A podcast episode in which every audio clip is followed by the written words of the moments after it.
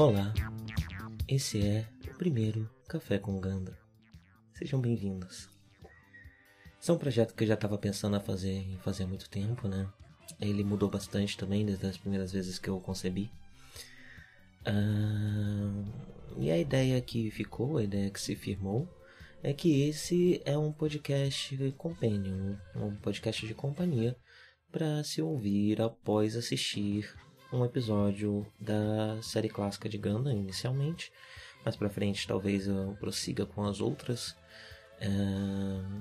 então a ideia é que você assista o episódio e depois venha aqui ouvir as minhas opiniões sobre. Se chama Café com Gundam porque a ideia é fazer isso pelas manhãs. Eu gravo nas manhãs de sábado enquanto acordo, assim que acordo preparo alguma coisa para mim para tomar café, assisto o episódio e depois calmamente converso com vocês sobre as coisas que notei e as coisas que achei relevante. No dia de hoje estou tomando um chá, chá da Bachan. Ele é um chá feito lá na terra do nosso querido amigo e ouvinte Danilo Zanella, em registro. Ele é um chá preto artesanal, muito gostoso, muito saboroso. Possível encontrá-lo aqui em São Paulo nas lojas e eu não sei se talvez em outros estados também dê para achar. Bem, uh, antes de falar desse primeiro episódio de Gundam, acho que esse vai ser um episódio um pouquinho maior, porque eu quero contextualizar a minha escolha de Gundam e quero contextualizar algumas coisas sobre a série. Uh, o Gundam original, chamado apenas de Mobile Suit Gundam, ou Kido Senshi Gundamo, ele foi idealizado por Yoshio Kitomino uh, e lançado no ano de 1979 inicialmente, né, e terminou sua exibição em 1980, e foi uma série que trouxe muita inovação. Ela faz parte desse conjunto de séries de sci-fi que não são um estouro no primeiro momento, como Star Trek, por exemplo, uh, mas que eventualmente acabam gerando um cult following de quem assiste as reprises e de quem acompanha, uh, enfim, essas séries que continuam acabam sendo é, repetidas, né, exaustão.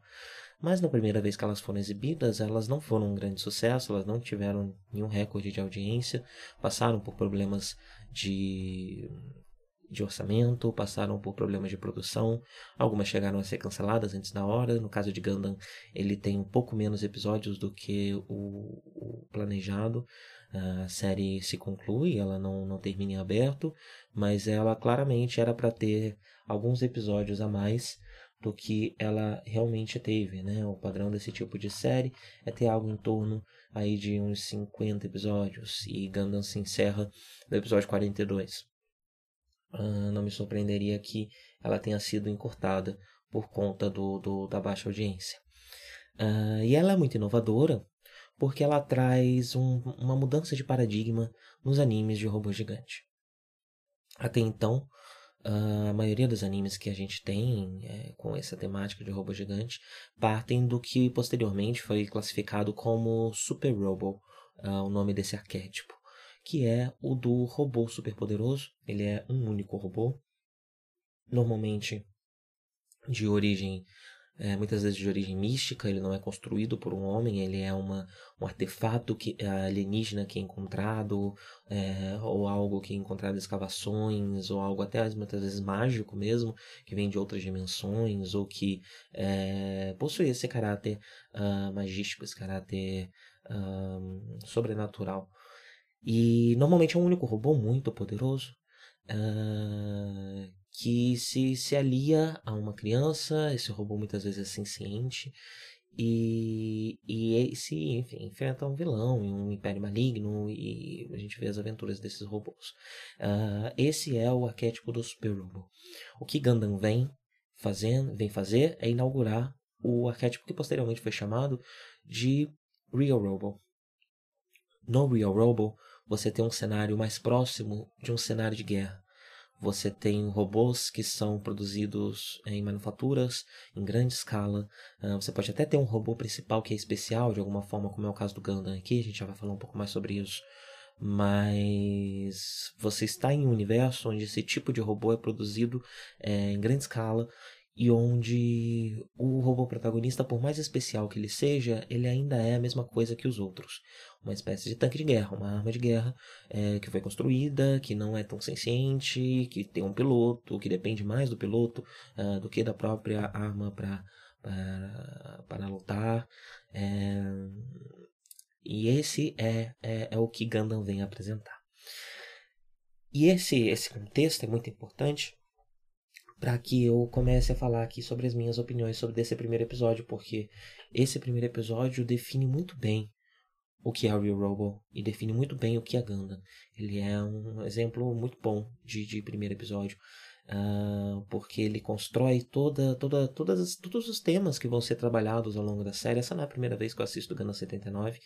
Uh, eu assisti é, há uns oito anos atrás, mais ou menos. Uh, então eu acabo pescando um pouco mais de algumas coisas e já posso dizer aqui que toda, toda a temática da, da série, todos os assuntos que são tratados ao longo da série já são, mesmo que de forma inicial, rasa, superficial, primária, é, introduzidos aqui nesse, nesse episódio. Uh, mas vamos, vamos por partes. Primeiro eu queria falar da abertura de Gama. Uh, as músicas de Gana, dessa, eu, eu, gosto muito das, tanto da abertura quanto do encerramento dessa primeira série. É, eu acho que elas são construídas de um, de um, de um jeito muito, muito interessante, muito forte. Só um minuto.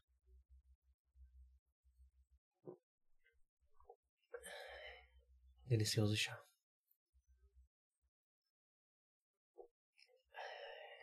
Elas são construídas muito bem construídas. Então a abertura ela tem aquele quê de marchinha dos animes da época, mas é uma marchinha que vem num crescendo, com alguns elementos de música eletrônica ali no meio. É, muito bem colocadas é, e é uma música empolgante, né? Você tá, você torce pelo Gundam, você, você se envolve naquela música, né? Ela te leva com você e você acredita na, na que o Gundam é capaz de, de lutar essa guerra e de vencer essa guerra. Uh, ela é interessante perceber como é, na montagem dessa abertura o, o Gundam ainda é de certa forma tratado como um super robô. Ele é um, realmente um robô especial, ele é mostrado em cenas é, fortes, né? Ele muita, é comum o Almoro não estar dentro dele, mas ao lado dele, como, como se ele fosse seguindo esse, esse par do Super Robo, né, do menino e do seu robô, é, ao invés do piloto e da sua da arma, né? É... E ele, o Gundam ele é um robô expressivo, né, com rosto, com olhos, é... então ele passa muito essa, essa vibe de Super Robo na, na abertura. Os outros dois robôs, que eu não lembro o nome deles agora, é... Não, os outros dois robôs, eles são. dá para perceber que eles são apenas robôs. Eles não têm uma, uma apresentação tão expressiva, eles não têm um design é, tão humano. Eles parecem mais como um tanque. Um deles literalmente tem a, aquele, não sei o nome daquilo, mas aquelas rodas de tanque. É, então eles parecem menos uh, com algo que se encaixaria no conceito de Super Robot a coisa mais que é, que é, destacada nessa abertura, que eu acho que mais quebra a questão do Gundam como Super Robo, e é, é, é, o fato de, dele ser montado, né? Da, da, da, barriga dele, o lugar, o cockpit do piloto, ser uma nave que se encolhe e se encaixa nas outras peças para formar o robô. Uh, não sei se. Não me, não me surpreenderia se isso já não fosse comum no Super Robo na época. Uh, porque existem né, casos de, de, robôs que são formados por outra por naves, por, por junção de naves e tudo mais. É, então isso não, não, não, não, não deveria gerar, gerar um estranhamento tão grande, mas provavelmente para a gente já estar tá situado nesse contexto que a gente sabe que o que está sendo apresentado aqui não é um super robô, e sim um real robô. É, e a gente vê o Amuro pilotando e o resto do robô, é, ele, isso, isso quebra um pouco uh, essa visão clássica do Gundam como um, um super robô. Uh, bem, e aí nós começamos o episódio. Nesse primeiro episódio, é, basicamente é sobre o ataque à colônia onde o Amuro vive. É, as colônias enganas são chamadas de Side. Eu não lembro direito qual o número do, do, do Side da, do Amuro. Uh, e essa de cara a gente já vê o Zaco e a gente já vê é, o primeiro mobile suit que a gente vê é o Zaco. O ele é usado amplamente nessa série como uma espécie de de boneco de massa dos Power Rangers. Ele é o boi de piranha, ele é quem vai aparecer e apanhar e ser destruído uh, facilmente. É... Mas eu gosto muito do design dele, né? E a série também gosta muito do design dele, porque mais pra frente são apresentados upgrades dele, uh, que são mais páreos pro, pro Gundam uh, que deixam o design dele ainda mais interessante. É... E eles estão invadindo a, a, colônia, né? E de cara a gente já tem uma. Eu gosto do jeito como Gundam filma as colônias, os sides. Uh, porque os sides eles são como cilindros. E, e, a colônia está situada no interior desse cilindro, né? Então ele não, não é um lugar plano, não é um lugar como a Terra. Então a câmera está sempre filmando a colônia de cabeça para baixo ou de lado, os prédios de lado, os prédios de cabeça para baixo, por conta dessa característica na sua formação. E isso dá um aspecto alienígena muito interessante, porque as colônias se parecem demais com o nosso mundo. São uns gramadinhos, umas casinhas, parece um, um subúrbio americano. É... Mas o fato dela estar tá sendo apresentada, sempre, sempre filmada nas panorâmicas é, de um jeito meio torto, Uh, já mostra essa estranheza interessante de que você está lidando com. É, é, é, traz a aproximação né, desses personagens que são, em sua maioria, crianças e que a gente vai ver o impacto da guerra na vida dessas crianças. Então, traz essa aproximação uh, dos personagens num mundo parecido com o nosso, mas também traz essa estranheza do fato deles estarem no espaço, né? E da gente saber que eles estão no espaço.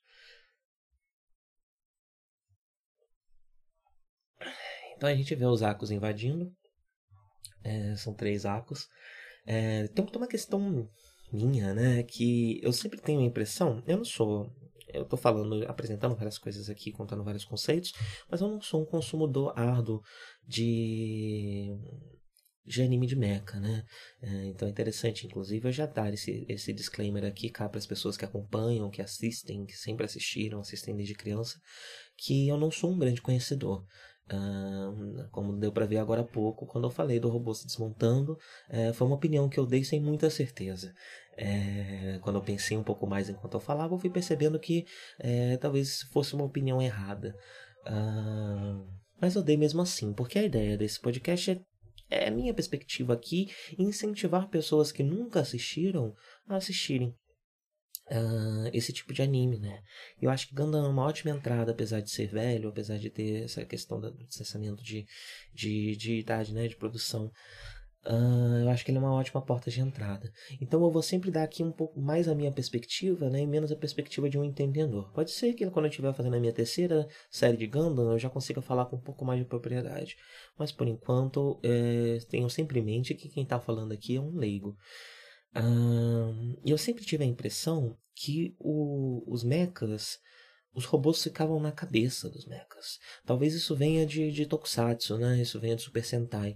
Eu não sei se, enfim, se algum anime de mecha, esse é o local onde ficam os pilotos. mas em Ganda eles ficam na barriga. Eu lembro que quando assisti pela primeira vez, isso foi uma coisa que eu tive que me acostumar. E isso, nesse episódio, é muito importante mais pra frente. Vou falar um pouco disso. É, o fato dos pilotos ficarem na barriga. Mas o, o, começo do episódio já define isso, né? Então, é, se isso é algo excepcional de Gundam, realmente, não algo do gênero que eu desconheço, é, o episódio faz um trabalho muito bom de apresentar esse conceito de cara. É, às vezes, se você está assistindo distraído e tal, você não presta tanta atenção nisso, mas é importante que esse conceito seja apresentado no, no começo do episódio, porque ele é importante na batalha do final do episódio. Uh, então a gente vê esses enquanto os Gundams estão, estão fazendo um surveillance, né, os Akos, né, desculpa, os Akos estão fazendo um reconhecimento do terreno para que outros Akos venham e ataquem. É, a gente vê um pouco da vida de algumas crianças uh, desse dessa colônia, né? E nos são apresentados basicamente o Amuro.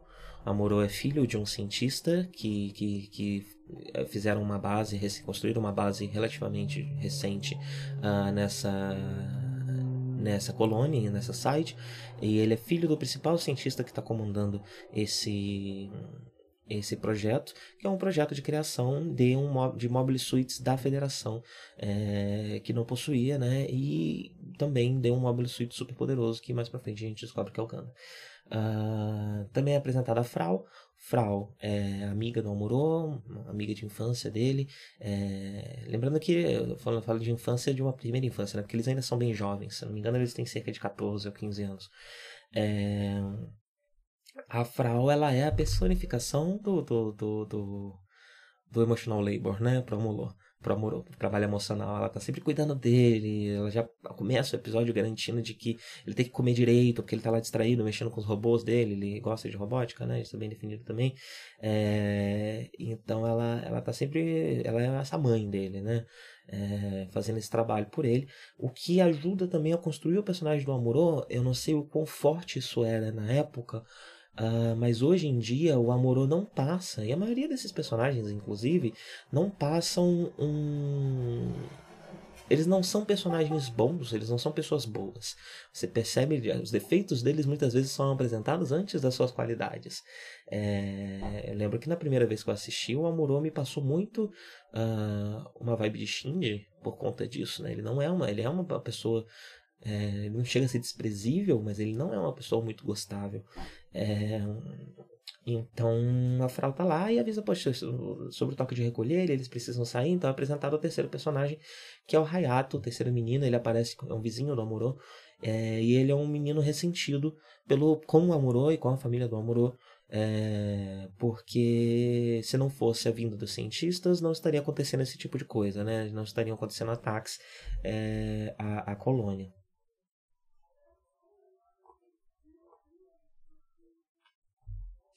Essa desavença do Hayato ela é tão forte é, que ele quer mesmo, literalmente, que o Amuro morra, né? Ele não avisou do Amuro do, do, do, toque de recolher, ele não fez nada. Uh, tá certo que não é responsabilidade dele, porque também não é responsabilidade da Frau. O Amuro devia se, se, se, se virar sozinho, saber se virar sozinho. É, mas o, a série define muito bem que esse ressentimento do Hayato é bem forte. Uh, e isso vai ser mais desenvolvido mais pra frente, né? E aí a gente começa a ver um pouco também da parte militar. É, também apresentado o lado militar da que está na base, né? Então a gente conhece a, a White Base, que vai ser a nave principal da série, a nave que, que, que a tripulação vai viajar ao longo da é a Enterprise de, de, de, de Gundam, né? É, e ela é apresentada de um jeito super imponente, com uma nave nova, brilhante. É bem bonito, o ângulo de câmera é bem, é bem bonito na apresentação da, da White Base. E nós também somos apresentados ao Bright. Bright que virá a ser o, capitão dessa tripulação, que é apenas um menino de 19 anos. É, essa é uma coisa fácil de você esquecer ao longo da série, uh, mas nesse primeiro episódio eles firmam que o Bright é só um garoto também, né? Ele é só um adolescente, ele, ao sair da adolescência. Uh, e vai capitanear essa, essa, essa, essa nave e vai ser visto como um adulto ao longo dessa série, uh, junto com uma outra personagem que ainda não aparece aqui, uh, já que o resto da tripulação é primariamente formado por crianças, crianças da idade do Amorô, de 14, 15 anos, até crianças, realmente crianças, com 7, 8 anos de idade. Uh, então, Aqui a gente também tem a apresentação de um, um dos que eu considero um dos principais temas de, de Gundam, né? Uma, uma, uma bifurcação de um dos temas principais, né? Eu considero um dos temas principais os horrores da guerra. É, você lidar pela primeira vez com os horrores da guerra. Uh, e o agravante disso é o fato de serem crianças lidando com os horrores da guerra. É... E isso já é definido agora, logo no começo, de forma textual, onde o pai do Amorô fala que ouviu histórias de que crianças da idade do Amorô estão lutando como guerrilheiros nessa guerra. É... Dá a entender que do lado do inimigo, né? do lado do Império Zion. É... Eu chamei de império, mas ele não é império, né? é, eles são dissidentes, né? Os Zion, eles são uh, dissidentes uh, da, da federação. Eu vou dizer que eu não lembro tão, tão claramente uh, sobre eles, ou devo falar mais sobre isso nos próximos episódios. É, E ele lamenta o fato dessas crianças estarem morrendo, de crianças não só como o Amorô, mas até mesmo como o Bright, de apenas 19 anos, é, estarem na, no, na, na, frente dessa guerra, né? É, capitaneando naves e, e, cumprindo funções é, muito importantes. E aí a última, último personagem né, que é apresentado uh, é o Char. Ele é o principal vilão da série, ele é o, podemos dizer que ele é o Darth Vader do Gundam. Uh, inclusive, o, seu cap o capacete dele claramente remete a, a, ao capacete do Vader uh, no seu design. Ele é bem, bem, é bem modificado, né? Dá pra ver muitas diferenças, mas se você pinta ele inteiro de preto, uh, ele fica bem parecido. Um capacete do Darth Vader sem a parte da boca. É, e aqui a gente já vê o Char. É, ele não, não se fala a idade dele, mas dá pra ver que ele é jovem também. É mais um caso de um jovem na guerra. E. E ele. Ele é muito bem firmado aqui como um jovem endurecido pela guerra, né? Como alguém que provavelmente passou por muita coisa, viu muita coisa. Ele julga a, a, a, a maturidade, né? Porque o combate do final do episódio é causado pelos Akos que foram fazer a, a, a, a investigação né, da, da, da, da, colônia antes do ataque de fato, que acabam se, se vem Gundam né, e acabam se envolvendo naquilo e resolvem atacar. Um deles resolve atacar a base é, da federação que está lá. Então ele julga a maturidade desses personagens, sendo que são personagens que aparentam ser mais velhos do que ele. É, então é um, é um rapaz endurecido, é alguém que provavelmente passou por muita coisa, né? E ele já é definido uh, desse jeito. E aí, durante é, esse ataque, né, partindo agora para o momento final desse episódio, é quando a gente começa, de fato, não só a ouvir sobre os horrores da guerra, mas a ver os, os horrores da guerra. Ah, o, o, piloto ataca a base, né?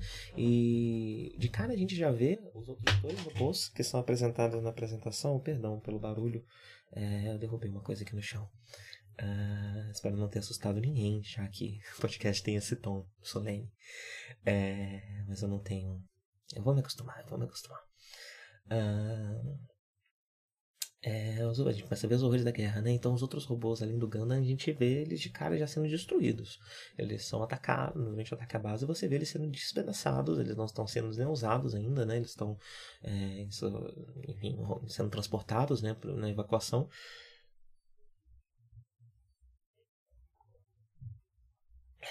Você vê eles sendo desmembrados e rolando ladeira abaixo.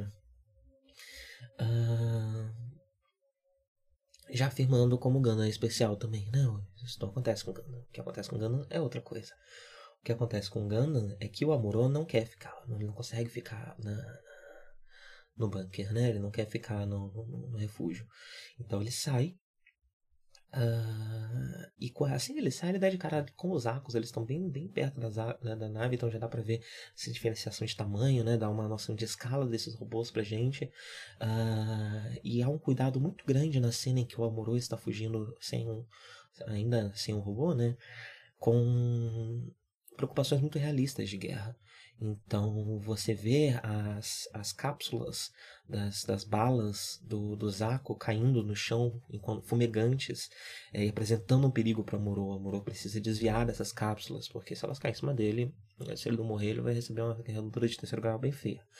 É, então ele capta isso, né? Dessa, desse, desse, desse cuidado realista. E depois então um ataque, né? Uma explosão de um, de um, de um hangar lá.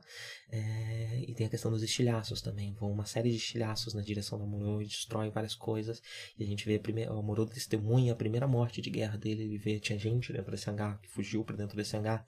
É, eles morreram. E é o primeiro grande impacto da guerra no Moro e a gente vai ver uh, ao longo dos próximos episódios vários outros impactos que vão mexendo com o Moro, né? Vão, vão, vão fazendo ele passar por um processo de questionamento, por um processo muito forte é, de questionamento e de endurecimento. Uh, só que quando esse hangar é destruído, ele encontra um manual do Gundam.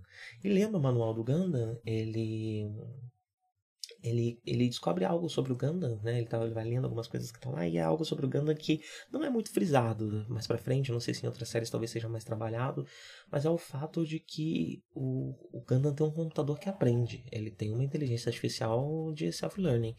É eles chamam de Learning Type Computer na, na, na legenda, né? É, então, apesar de não ser um ser senciente, o Gundam em si tem uma espécie de inteligência. É, e isso é muito interessante, né, de ser frisado aqui. Talvez tenha sido frisado para criar essa ponte com os, com os, real, os Super Robots, mas talvez seja um, mas acaba sendo uma explicação para o diferencial do Gundam, né? É, e é algo que, que é pouco explorado, pelo que eu lembro, no resto da 79, mas talvez seja mais explorado no resto da franquia, né? Uh, e aí a gente vê mais questões de realidade de guerra, mortes, tipo um lastro de corpos caídos no chão. É, e entre esses corpos nós temos a mãe e a avó da. Mas acho que é o avô da Frau, da amiga do Amorô, que aparece correndo pra, pra, pra, pra salvar o Amorô, né? Pra falar, vamos embora daqui, a gente vai morrer. Só que uma explosão mata a família dela é... e mais um monte de gente. E ela entra em choque. Ela entra em choque com o corpo da mãe. É bem pesada a cena, né? Ela entra em choque com o corpo da mãe no, no, no colo. E, e o Amorô fala para ela: você tem que fugir, você vai, vai acontecer a mesma coisa com você. É, sai daqui. E aí a gente vê mais um conceito muito forte, muito constante em Gundam, pelo menos nessa primeira série, sendo também apresentado nesse primeiro episódio, que é o tapa na cara. É, as pessoas de Gundam costumam dar tapas nas caras, na cara um do outro, com muita frequência, para tirar eles de estados de choque, estado de desespero. muitas vezes, é, que é o caso aqui, né? É, num caso machista, de, de, de, de, essa mulher está histérica, vou dar um tapa na cara dela. É, não são só mulheres que levam esse tapa, então eu, a gente pode tirar isso da conta da série. Uh, mas dentro do contexto, da época e tudo mais, é, essa leitura é possível. Uh, ele dá um tapa nela e para ela acordar e sair desse estado de choque e ir embora correndo, né? E quando ela vai, vai, vai, vai embora correndo, ele tá torcendo por ela e, a, e ele resolve entrar no robô. É, ao contrário do Shinji, logo de cara ele resolve entrar no robô. E ele entra no robô com o manual e vai aprendendo a pilotar, como ele já tem noções de mecânica e coisas do tipo, não é muito difícil para ele, ele consegue aprender ali, é, consegue dar o jeito dele, porque dá a entender que a série dá a entender que o Amuro ele é genial nesse sentido, né? É, então ele logo aprende a usar o robô e vai encarar os, os arcos. Ah, e aí você tem um pouco do. do também de, na batalha, também tem uma certa preocupação estratégica. Então o primeiro Zaco, ele corta ao meio com a espada dele do. E quando ele corta ao meio, o Zaku explode. Porque ele destruiu o core do robô, né? Então ele explode. E o Amorô pensa, se eu destruir todos os eles, né, explode e destrói várias coisas, né? Então, se eu fizer isso com todos eles, talvez eu, eu abale a estrutura da, da colônia. Então, eu preciso dar um outro jeito. É... Lembrando que o, o, piloto fica na barriga do robô, né? Então, nesse primeiro, o, o, o Amorô já cortou piloto ao meio, né? Porque ele cortou o robô ao meio e, consequentemente, cortou o piloto que estava ali dentro ao meio também. É, então, ele não teve um impacto tão grande nisso como ver as pessoas mortas, já que ele estava vendo apenas um robô, né? Ele não viu isso acontecendo com, com o, o, o robô, mas isso já começa a frisar também esses, esses, esses o fato de que quando você está numa guerra e você está sendo é, e você é um guerreiro, você precisa responder à violência com violência. E para se proteger, você faz coisas ah, que depois isso tem um impacto em você, né? É, então isso também vai ter um impacto futuro no, no, no. Eu acho que um pouco menos textual do que o, o, o do, dos companheiros mortos, mas mas vai ter um impacto, né? Do, do, quando eu digo companheiros, são pessoas que são da federação também, né? É... E ele, essa questão de medidas extremas de guerra fica muito bem marcada quando ele vai resolver esse problema, né? De que ele não pode destruir, fazer os arcos explodirem. Então, sabendo que o, que o piloto está na barriga, o segundo arco ele mata perfurando a barriga dele. Ou seja, ele matou o piloto. Ele, ele matou apenas o piloto. Então o robô não explodiu. É... e ele vai exatamente no cantinho, né, onde, onde o, o, o piloto está. Então é, é uma medida de sangue frio muito grande, né? E isso vai também, com certeza, mexer com a psique do personagem, o que é muito bem explorado é, futuramente. E o episódio se encerra. No próximo episódio nós vamos ter o primeiro embate entre uh, os rivais, é, Char e, e Amuro. Uh, e a última coisa que eu queria falar é sobre a Indin. A Indin, ela é textual também sobre esse tema de guerra e de endurecimento através da guerra, de, da juventude. Porque a letra diz coisas como Amorô, você lembra da sua infância? É, e essa infância, no caso, é uma primeira infância, porque ele não é uma criança, né? Você lembra dos parquinhos, você lembra dos campos, você lembra da vida feliz. Você não pode olhar para trás, amor. Você não pode chorar. Homens não podem chorar. Você precisa se endurecer, você precisa lutar. É, é muito triste, é muito triste essa música. E, e, e, eu acho que quando o Gundam trabalha a guerra dessa forma muito, muito fria, muito direta, ele acaba, por mais que ele apresente ali essas questões de, de, de toxicidade masculina, de, de militarização e todas essa, essas questões é, sociais importantes que, que estão inseridas ali, ele apresente isso é, não tanto por um viés questionador, ele questiona o suficiente para que numa visão contemporânea dessa série a gente consiga também é, questionar junto da série é, de forma mais forte, mais incisiva esses, esses assuntos. Então é isso. É isso. Esse é Gundam. Esse, episódio, esse é o primeiro episódio de Gundam, que se chama Gundam Rising em, inglês. Uh, e. E é isso, esse episódio foi um pouco mais longo, né? Ele contou com uma certa contextualização, uma certa apresentação é, de personagens, uma certa apresentação do conceito da série. Uh, acredito que os próximos vão ser um pouco mais curtos. Uh, se esse é o primeiro podcast da casa do Nudge Project que você está ouvindo, saiba que nós também lançamos o Gcast. Uh, ele vai entrar, ele é pelo menos mensal, né? A gente lança pelo menos um ao mês. É... A gente está passando, por, tá passando por uma certa reformulação, uh, então em breve teremos novidades. E o Nudge, que é para ser mensal, ele costuma sair mensalmente, é, onde a gente senta, eu e o Limejo, que não está participando comigo desse projeto aqui, é, a gente senta e discute coisas que a gente assistiu, leu, uh, ouviu, pensou ao longo do mês uh, lá. Então eu acho que é isso. É, espero que tenha sido bom para vocês. Espero que quem tenha feito isso pela manhã, tomando seu cafezinho suave, tenha gostado, tenha sido agradável. É, espero feedback do que possa não ter sido. Saiba que a proposta do podcast é ter esse tom tranquilo mesmo, e vai ser desse jeito. Eu vou falar sempre desse jeito. Eu vou fazer minhas pausinhas para tomar o chá. Então, se isso te incomoda, infelizmente esse podcast não é para você.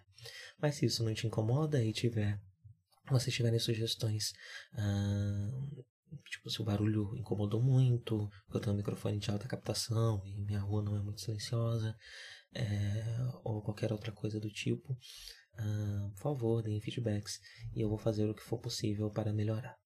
Tá certo? Hum, é isso aí. Até a próxima, gente. 振り向かないで。宇宙の彼方に輝く星は。アムロお前の生まれたふるさとだ。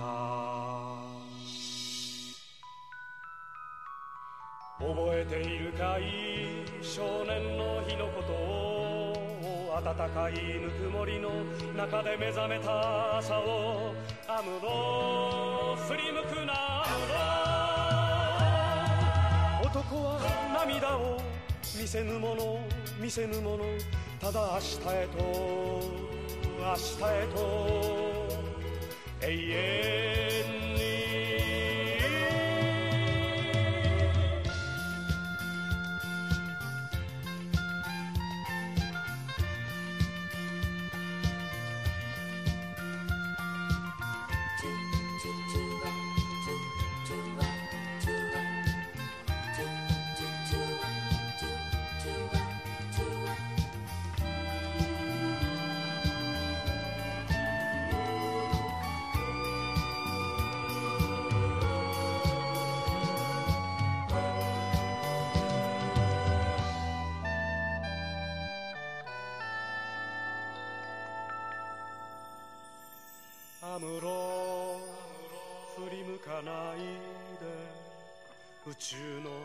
てにきらめく星はアムロお前が捨てたふるさとだ。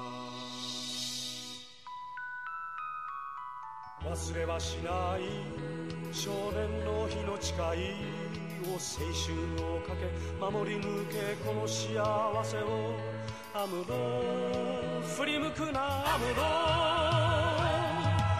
男は寂しさ隠し物隠し物ただ明日へと明日へと永遠に覚えているかい？少年の日のことを暖かいぬくもりの中で目覚めた朝をアムロ振り向くなアムロ。男は涙を見せぬもの見せぬものただ明日へと明日へと永遠